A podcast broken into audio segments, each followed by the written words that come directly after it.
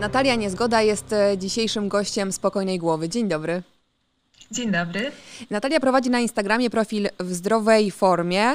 E, jest fizjoterapeutką, studentką poradnictwa dietetycznego i, tu cytat, osobą, która normalizuje zdrowy styl życia i tłumaczy, jak działa organizm. Wszystko się zgadza. Tak jest, zgadza się. Wszystko w porządku. Umówiłyśmy się, że dzisiaj e, skupimy się na aktywności, ale na takim zdroworozsądkowym podejściu do ruchu. I na początek właśnie chciałabym zapytać, czym jest ten, e, to, to, to takie to zdroworozsądkowe podejście do ruchu?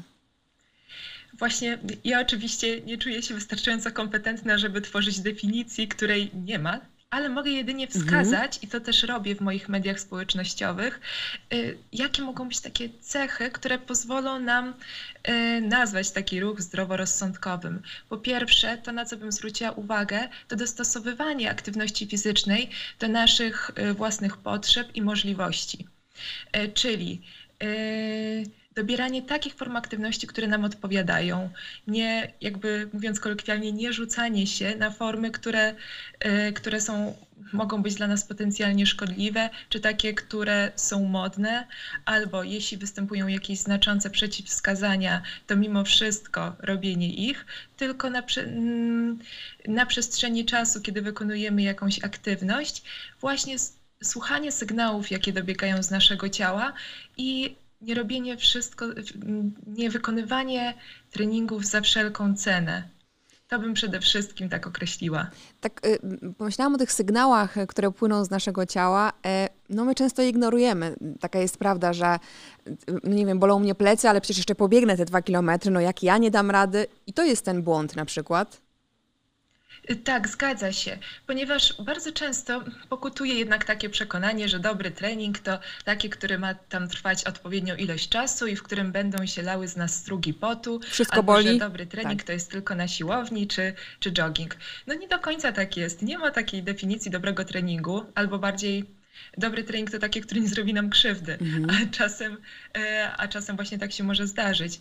E, Aktywność fizyczna, żeby była dobra, musi być regularna.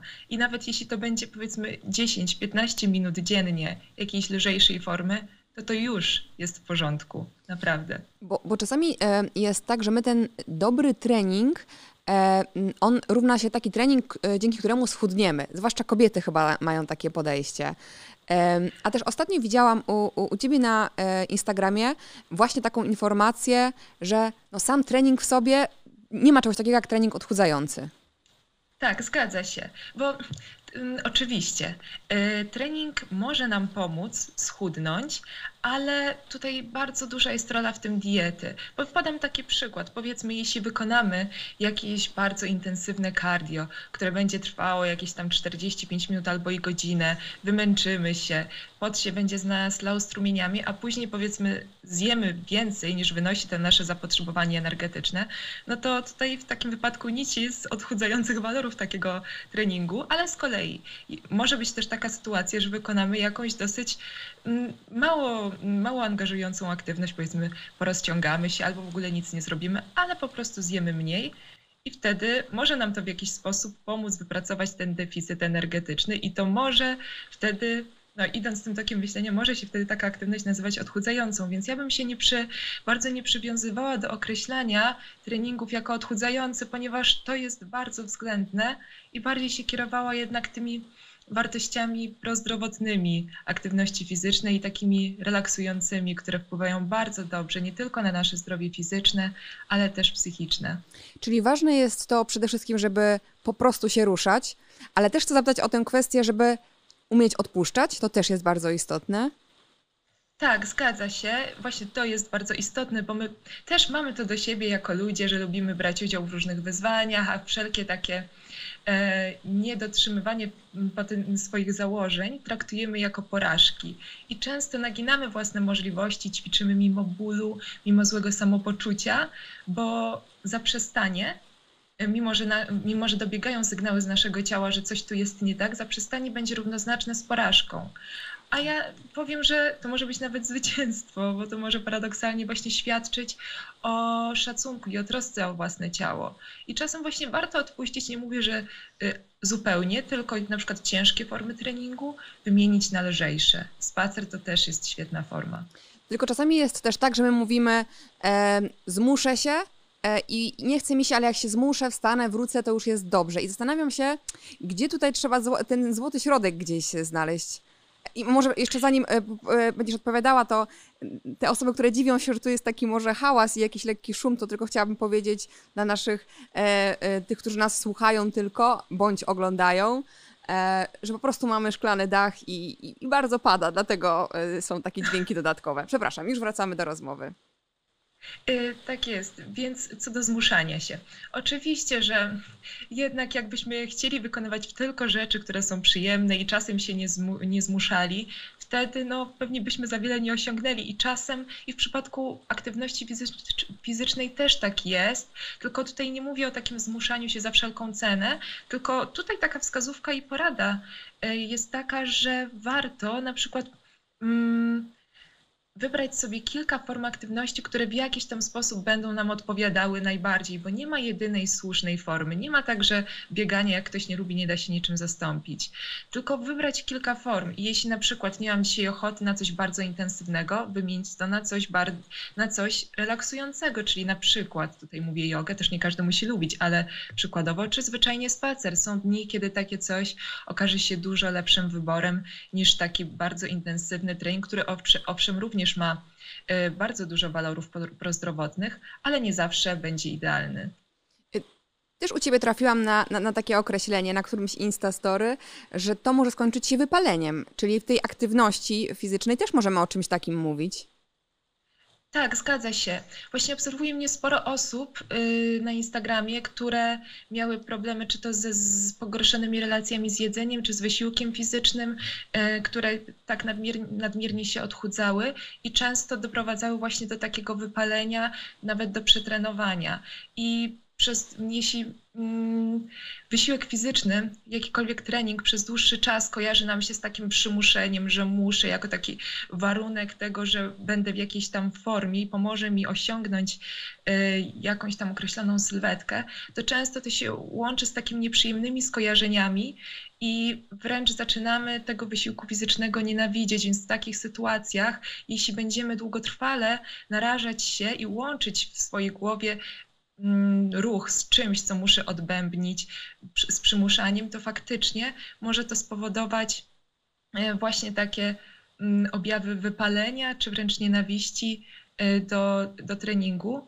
I wydaje mi się, że bardzo często to jest powiązane mm, z taką przemożną chęcią odchudzania i traktowania ruchu jako warunek sukcesu e, w tym przypadku. Bo e, zamiast cieszyć się z tego, że się ruszamy, albo że ktoś się rusza i to jest jego sprawa w jakiś, jakiś sposób, to mamy y, takie kolejne liczniki. Jeżeli nie 10 tysięcy kroków, no to już słabo, no bo może 5 tysięcy kroków, a może to jest nie takie, a może takie. Jakby rzeczywiście, y, no słowa opresyjne to byłoby takie za mocne, ale y, jest taka presja. No właśnie na przykład tych 10 tysięcy kroków, jak ja otwieram telefon i patrzę, dobra, dzisiaj tylko 5 tysięcy, czyli powinnam jeszcze zrobić, nie wiem, z trzy kółka. No tak, zgadza się. To właśnie te 10 tysięcy kroków, y, to się tak utarło, ale z tego co kojarzę, nie ma konkretnych, twardych badań naukowych, które by wskazywały, że dokładnie 10 tysięcy kroków to jest to optymalne. Oczywiście, jak najlepiej jest się ruszać. E, siedzący tryb życia no jest teraz bardzo, e, mm, bardzo negatywnie wpływa na nasze zdrowie, ale nie ma, nie ma żadnych dowodów, że jak 10 tysięcy kroków to będziemy zdrowi, a 5 to już będziemy chorzy, bo często też takie e, przeświadczenie pokutuje i pojawia się tutaj taka presja. Są oczywiście przypadki, przypadki, że osoba ma taki, taką pracę, która będzie wymagała chodzenia i łatwiej jej będzie wy, wypracować te 10 tysięcy kroków, a nie oczekujemy też od pracowników biurowych, powiedzmy, którzy siedzą w pracy od 9 do 18, że jeszcze później będą chodzili i wyrabiali te 10 tysięcy kroków. Bardziej tutaj chodzi o to i to, na co ja bym, to na co ja staram się kłaść nacisk na takie ustalanie sobie małych celów i drobnymi kroczkami być może dążenie do coraz większej aktywności, czyli y, to, co ja proponuję zwykle, to wyjście na spacer Zacznijmy nawet od 10-15 minut dziennie y, z podcastem, z audiobookiem, czy nawet po prostu potraktować to jako taki moment relaksu, mm, żeby rozpocząć wyrabianie takiego nawyku, ruchu, który jest w jakikolwiek sposób chociaż przyjemny i relaksujący. Ale y, y, chyba istotne jest też to, że każdy z nas jest inny. To zresztą powiedziałaś to na samym początku, że trzeba dostosować to do siebie. Ale jest jeszcze jeden element, czyli na przykład hormony, które mogą sprawiać, że źle dobrana aktywność fizyczna po prostu może być bardzo krzywdząca.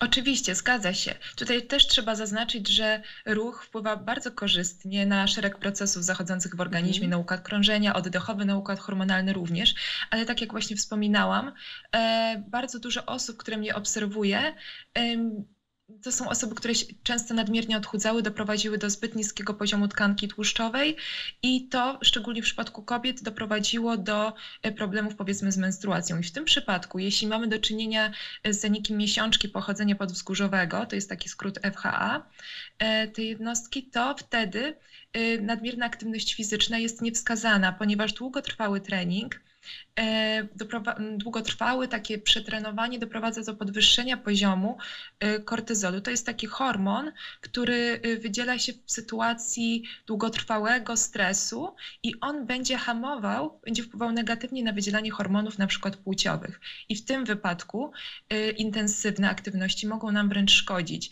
Tutaj jeszcze abstrahując też od hormonów, oczywiście warto zaznaczyć, że jeśli osoby mają zdiagnozowane jakieś choroby przewlekłe, to trzeba się liczyć z tym, że nasz organizm może reagować zupełnie odmiennie na aktywność fizyczną i tutaj kierować się zaleceniami lekarza i fizjoterapeuty. Mam tutaj, mam tutaj na myśli przede wszystkim choroby kardiologiczne, no i już oczywiście też jakieś kontuzje, e, kontuzje ortopedyczne, ale to wydaje się oczywiste. Y, jak zmotywować się tak naprawdę do ruchu? Ja wiem, że ten temat przewija się przez całą naszą e, rozmowę, ale co zrobić, żeby nam się chciało e, ruszać, bo tak naprawdę nie chcemy przecież powiedzieć, że okej, okay, e, fajnie jest e, słuchać siebie, no ale jednak ruszać się trzeba mimo wszystko. Tak, to ja bym tutaj zaproponowała po pierwsze, wytłumaczmy sobie, co rozumiemy przez pojęcie ruchu, mhm. ponieważ tak jak już wspominałam, wiele osób myśli, że to jest coś wysoce absorbującego, jak wyjście na siłownię, co jednak pochłania dużo czasu, czy rozłożenie maty i ćwiczenie tych 45 minut, czy jogging, a tak jak już wspominałam, nie ma jednej słusznej formy e, ruchu. Ruch to również to, co większość z nas lubi, takie czynności rekreacyjne, jak powiedzmy pływanie, jazda na rowerze, spacer, yoga, rozciąganie, squash, przeróżne aktywności i nie ma lepszej, nie ma gorszej. Najlepsza to jest regularna, więc postawić na kilka takich e, form, które będą nam nie powiem, że zawsze sprawiały przyjemność, bo to jest y, niemożliwe, ale które będą dla nas najbardziej odpowiednie i je praktykować. Nie ma potrzeby zmuszania się do czegoś, czego nie lubimy. Więc po pierwsze, y, zastanowić się, co jest dla mnie w porządku i zacząć i jakby pozbyć się tego przeświadczenia, że uda się, jeśli będę mm, poświęcała na to tylko i wyłącznie dużo czasu. Czasem te 10-15 minut dziennie zrobi więcej w perspektywie dla wyrabiania nawyku niż e, powiedzmy od święta godzina. E, a czy Twoja relacja z aktywnością e, fizyczną, z ruchem zawsze była taka właśnie fajna? Ja też o to pytam, dlatego że ja chyba dopiero teraz tak sobie mm, mm, mm, pozwalam na to, że okej, okay, nie masz siły, no to idź chociaż na spacer, ale brałam też udział w takich na przykład miesięcznych challenge'ach 60-dniowych i nie potrafiłam wtedy odpuścić, czyli była 22, e, a ja zamiast położyć się spać, no nie no, przecież nie mogę odpuścić, bo to będzie porażka. E, I to jest akurat mój przykład i wiem, że mi to w ogóle nie służyło, bo tam też była kwestia tego kortyzolu, e, oczywiście, który gdzieś, gdzieś wieczorami szalał. A jak to w Twoim przypadku było? Jest, było. E, no właśnie, oczywiście e, to, co mówię, to się nauczyłam na, też w dużej mierze na swoim przykładzie i na tym, że pożyczałam jakąś, w jakiś sposób swoją wiedzę i wyrabiałam zdrowe podejście, e, ponieważ ja miałam swój epizod w modelingu, gdzie jest bardzo duży nacisk na, na powiedzmy to na tamtejsze standardy idealną sylwetkę, czyli bardzo szczupłą. Ja czułam taki przymus, że muszę być w formie, muszę ćwiczyć i nawet jak nie miałam siły, bo nie miałam siły przez to, że po prostu też mało jadłam, to i tak ćwiczyłam i jakby nie ćwiczyło początkowo Jak pamiętam ten moment, kiedy pierwszy raz poszłam na siłownię, jeszcze w ogóle nie myśląc o odchudzaniu, to to była dla mnie taka frajda. Ja sobie się tam czułam jak dziecko na placu zabaw. Pomyślałam sobie, jej, ile tutaj jest zabawek, ile nowych rzeczy. Ale później, kiedy doszedł, ten mm, doszedł ten cel odchudzenia się i mm, połączone to było z brakiem siły z powodu zbyt małej energetyczności posiłków, to w, I ćwiczyłam pomimo braku tej siły y, za, mm, i tak sobie myślałam, jak, jakie było moje podejście do siłowni na początku, a jakie było teraz. To z czasem, ale oczywiście to był długotrwały proces, zaczęłam to porównywać i zastanawiać się, że coś tutaj jest nie tak. I powiem szczerze, że mnie bardzo pomogło to, że mm, odpuściłam zupełnie siłownię i jakby... Y, przez jakiś czas postawiłam tylko na spacery, tylko na jogę, tylko na takie proste formy treningu, a z czasem zaczęłam wręcz tęsknić za jakimiś intensywniejszymi, za cardio, zaczęło mi to sprawiać zwyczajnie po prostu przyjemność.